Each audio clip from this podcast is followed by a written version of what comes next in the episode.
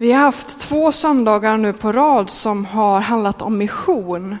Först handlade det om mission i Sverige. Vi hade pionjärkonferensen här om församlingsplantering. Sen hade vi en missionshelg här förra söndagen som handlade om mission över hela världen. Och nu på söndag så är det ju om en vecka första advent.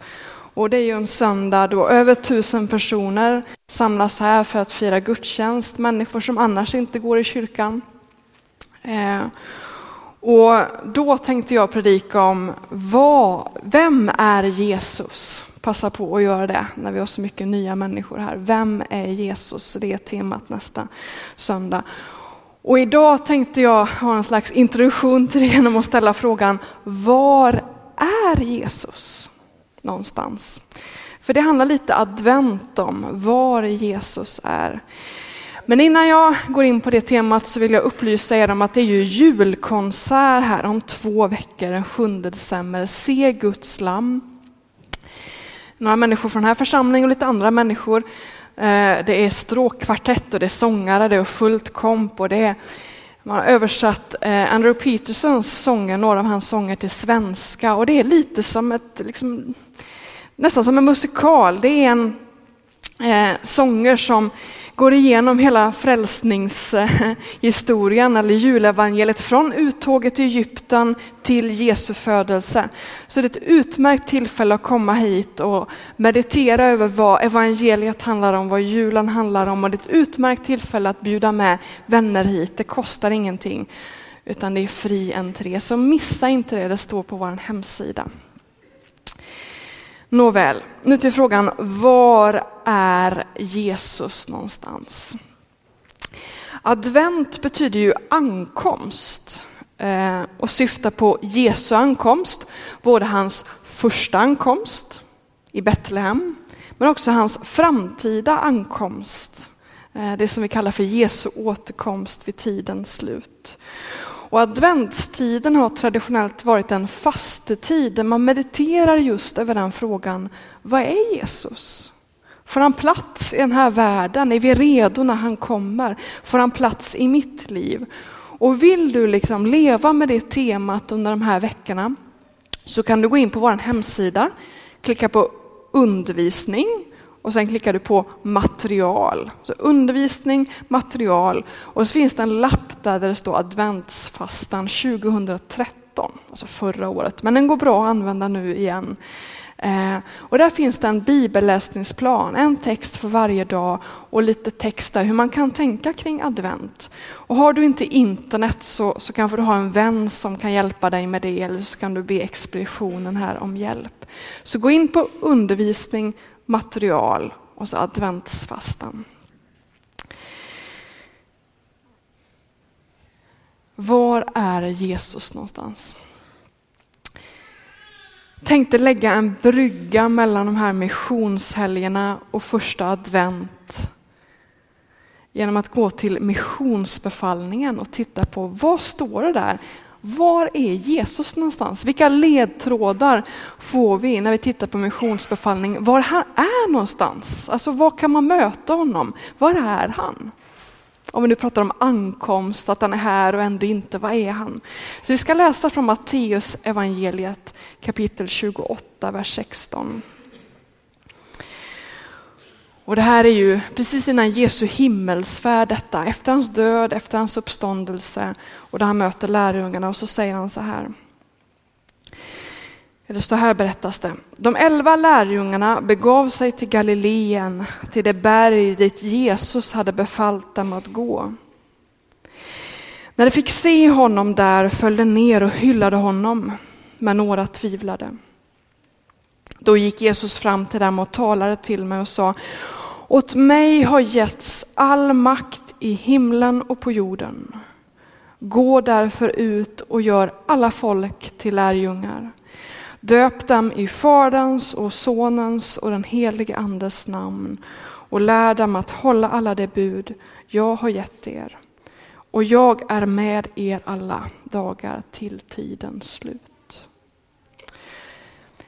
I den här texten så finner jag tre ledtrådar eller tre svar på den här frågan: var är Jesus? Han är på tronen. Han är på missionsfältet och han är här hos oss. Låt oss börja med det som har med tronen att göra. Vi säger ju det ibland i våra sånger, i våra böner, att Jesus är på tronen. Vad menar vi med det? I den här texten så säger Jesus: åt mig har getts all makt. Åt mig har getts all makt i himlen och på jorden. Jesus har inte alltid haft all makt. Och han heller inte tagit all makt, utan han har fått all makt. Och det där är lite viktigt. Det ser vi den här teologin i Nya testamentet på flera ställen. Efter att Jesus hade döpts så fördes han av anden ut i öknen för en fyrtio dagar lång fasteperiod. Och i slutet av den perioden så, så dyker djävulen upp där. Och först säger han: ja, men om du är hungrig kan du inte göra de här stenarna till bröd. Och Jesus säger: nej, jag lever. Människan lever inte bara av bröd utan av varje ord som utgår ur Guds mun. Jag vill fortsätta den här fastan. Och sen så tar djävulen upp honom på en hög mur och så säger han: om Gud är med dig och beskyddar dig, ja men då kan du ju bara kasta dig ner från den här muren och så kommer änglarna ta emot dig. Och Jesus säger: nej, men man ska inte sätta Gud på prov på det sättet. Och så berättas det så här. Och där ser vi det här med makten. Matteus fyra, vers åtta. Nu tog djävulen honom med sig upp på ett mycket högt berg och visade honom alla riken i världen och deras härlighet. Och han sa: allt detta ska jag ge dig om du faller ner och tillber mig. Då sa Jesus till honom: gå din väg, Satan. Det står skrivet: Herren din Gud ska du tillbe och endast honom ska du dyrka. Då lät djävulen honom vara och änglarna kom fram och betjänade honom. Djävulen erbjuder Gud, Jesus all makt. Och det är många i vår tid som går på det. Som ger sig till mörkret och använder mörkrets metoder för att skansa, få till sig makt. Men Jesus säger nej. Han böjer sig inte för ondskan. Och han följer inte ens sin egen vilja. Vi kan se där i berättelsen om Getsemane att han lägger ner sin egen vilja. All makt lägger han ner. Och så säger han: jag vill egentligen inte gå in i det här korsdramat. Jag vill inte gå in i det här lidandet. Men om du vill så gör jag det. Han säger: inte som jag vill utan som du vill. Och just därför, för att Jesus har den attityden till makt, så ger Fadern Sonen all makt. För han har sett att den som bäst kan förvalta denna makt är Jesus. Och det där var viktigt för de första kristna. Vi kan se det i apostlagärningarna, i de första predikningarna som lärjungarna håller. När de säger: Jesus, han var lydig in till döden och därför har Gud upphöjt honom, satt honom på tronen och gett honom all makt. Vi kan se det hos Paulus till exempel. Vi ska gå till sånt bibelord. Eh, Filippe brevet två, då säger han att vi som är, som är lärjungar till Jesus, vi ska också ha samma förhållande till makt. Vi ska inte tänka på vårt eget bästa utan vi ska tänka på andras bästa. Och vi ska vara ödmjuka, vi ska följa Jesus i det. Så vi läser från Filippe brevet två, sen ska vi återvända till missionsbefallningen. Vers tre.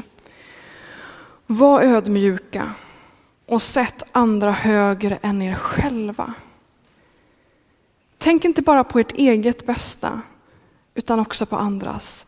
Låt det sinnelag råda hos er som också fanns hos Kristus Jesus. Han ägde Guds gestalt, men vakade inte över sin jämlikhet med Gud utan avstod från allt och antog en tjänares gestalt då han blev som en av oss. Och när han till det yttre hade blivit människa gjorde han sig ödmjuk och var lydig ända till döden, döden på ett kors. Lyssna nu.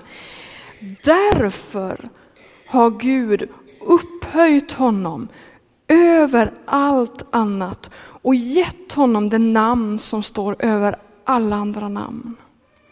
För att alla knän ska böjas för Jesu namn i himlen och på jorden och under jorden. Och alla tungor bekänna att Jesus Kristus är Herre, Gud Fadern till ära. Just för att Jesus var lydig ända till döden, för att han inte gick i djävulens fälla, så har Gud Fadern upplyft Jesus, satt honom på tronen, gett honom all makt och sagt till hela världen: det här är värt att tillbes. Det här är värt att upphöjas. Han är hela världens herre. Han har all makt, för han ensam kan förvalta den makten på ett gott sätt. Så Jesus är på tronen, för Fadern har placerat honom där. Och detta innebär inte bara att han har all makt, utan att Jesus också kan vara allestädes närvarande. När Jesus var här på jorden och gjorde under och, och hängde med lärjungarna, då kunde han bara vara på en plats samtidigt. Vi ser det till exempel i berättelsen om Lazarus. När Lazarus är sjuk och han dör och Jesus hinner inte fram. För han kan liksom inte förflytta sig genom att bara puff vara någon annanstans. Utan han, han hann inte fram. Han kunde inte vara på två ställen samtidigt. Men nu när Jesus är på tronen i himlen, som är en slags annan dimension, inte liksom en plats fysiskt någon annanstans uppe här, utan himlen är en annan dimension. Och när Jesus är på tronen så möjliggör det för Jesus att vara hos var och en här inne. Han kan nu vara överallt.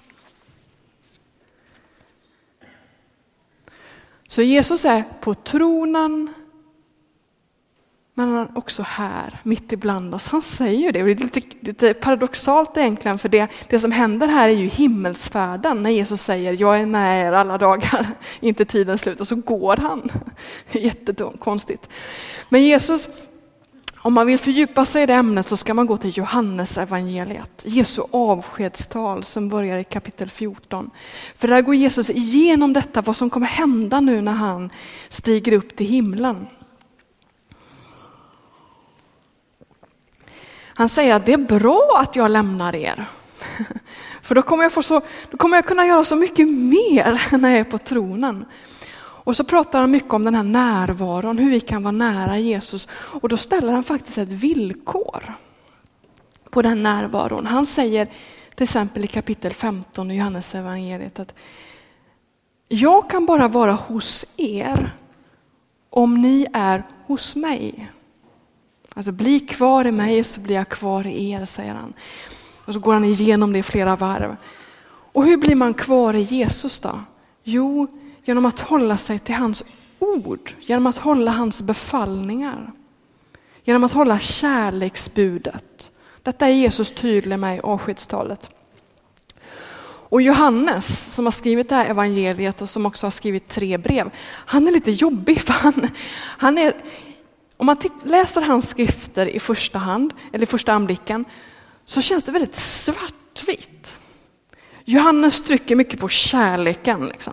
Som kristen har man bara ett enda bud, ett enda ord, en enda befallning att hålla. Och det är detta att älska sin nästa. Och, och Johannes säger så här, antingen så är man Guds barn och så älskar man sin nästa. Eller så är man, älskar man inte sin nästa så är man djävulens barn. Och så tänker man som kristen, ah, men så enkelt är det väl inte liksom. Finns det ingen skala här? Är det verkligen så svartvit? Och läser man Johannes lite noggrannare så förstår man, ah, men han tänker också att det här är någon form av process. Att som lärjunge till Jesus så befinner man sig ju i en slags vandring där man tränar sig i kärleken. Men tappar man bort den processen och inte går på den vandringen och inte liksom ber Gud om förlåtelse för det hat man bär på, det agg man bär på. Om man inte fortsätter på den vandringen, ja, men då avtar Jesu närvaro. Håller man inte ordet, håller man sig inte till ordet, då glider Jesus iväg. Så den där närvaron är faktiskt villkorad. Och vi kan läsa vers nitton till tjugo där i missionsbefallningen. Alltså, han säger att vi ska gå ut i världen och att vi ska döpa människor i Faderns och Sonens och den Helige Andes namn. Och så ska vi lära dem att hålla alla de bud som han har gett oss. Närvaron är knuten till dopet, vi förenas med honom. Men den här närvaron behåller vi också genom att vi håller hans ord. Alltså, och där är adventstiden så viktig. Jag tycker om adventstiden för det är någon slags hösten har varit, det har varit så mycket grejer och man flyger och man far. Och så kommer advent där som en påminnelse om att nu är det dags att liksom damma av sin bibel, ta tag i bönen och fundera på var är Jesus? Har jag tappat bort honom mitt i all liksom hektiska grejer under hösten? Advent är en tid då vi liksom får skruva ner tempot lite. Det, det säger ju inte reklamen till oss. De vill ju att vi ska skruva upp tempot snarare. Men kyrkan har alltid sagt under adventstiden, dra ner på tempot, damma av Bibeln, ta tag i bönen och fundera på var är Jesus? Vart har han tagit vägen mitt i allting? Och jag brukar under adventstiden ägna mig åt någon form av mediafasta för att lite liksom skruva ner tempot. Och börja fundera på, var är Jesus? I den här boken finns det så mycket text som är svårt att förstå. Det är kanske därför vi drar oss från Bibeln ibland, för att vi tycker att det är så svårt. Men de svåra grejerna kan vi hoppa över. Vi kan gå till det som vi förstår men som vi inte praktiserar. Det kan vi liksom uppehålla oss i adventstiden. Bara så här liksom, så här står det. Men det här lever jag ju inte efter. Och så får man sätta sig ner och be Gud, ge mig kraft. Helig Ande, kom och hjälp mig att älska min nästa. Använder jag den bibelläsningsplanen som, som ligger där på nätet. Fundera på, vad är Jesus? Han har lovat att han ska vara med oss alla dagar. Frågan är, vad, vad, vad är vi någonstans i det? Vad är vi någonstans i det? Men det är inte så att adventstiden bara behöver handla om att man stänger in sig i sin bönekammare. Och liksom, nu ska jag ta reda på vad Jesus är. Utan Jesus är både på tronen, han är i våra liv, han är här när vi firar gudstjänst. Men han är också på missionsfältet.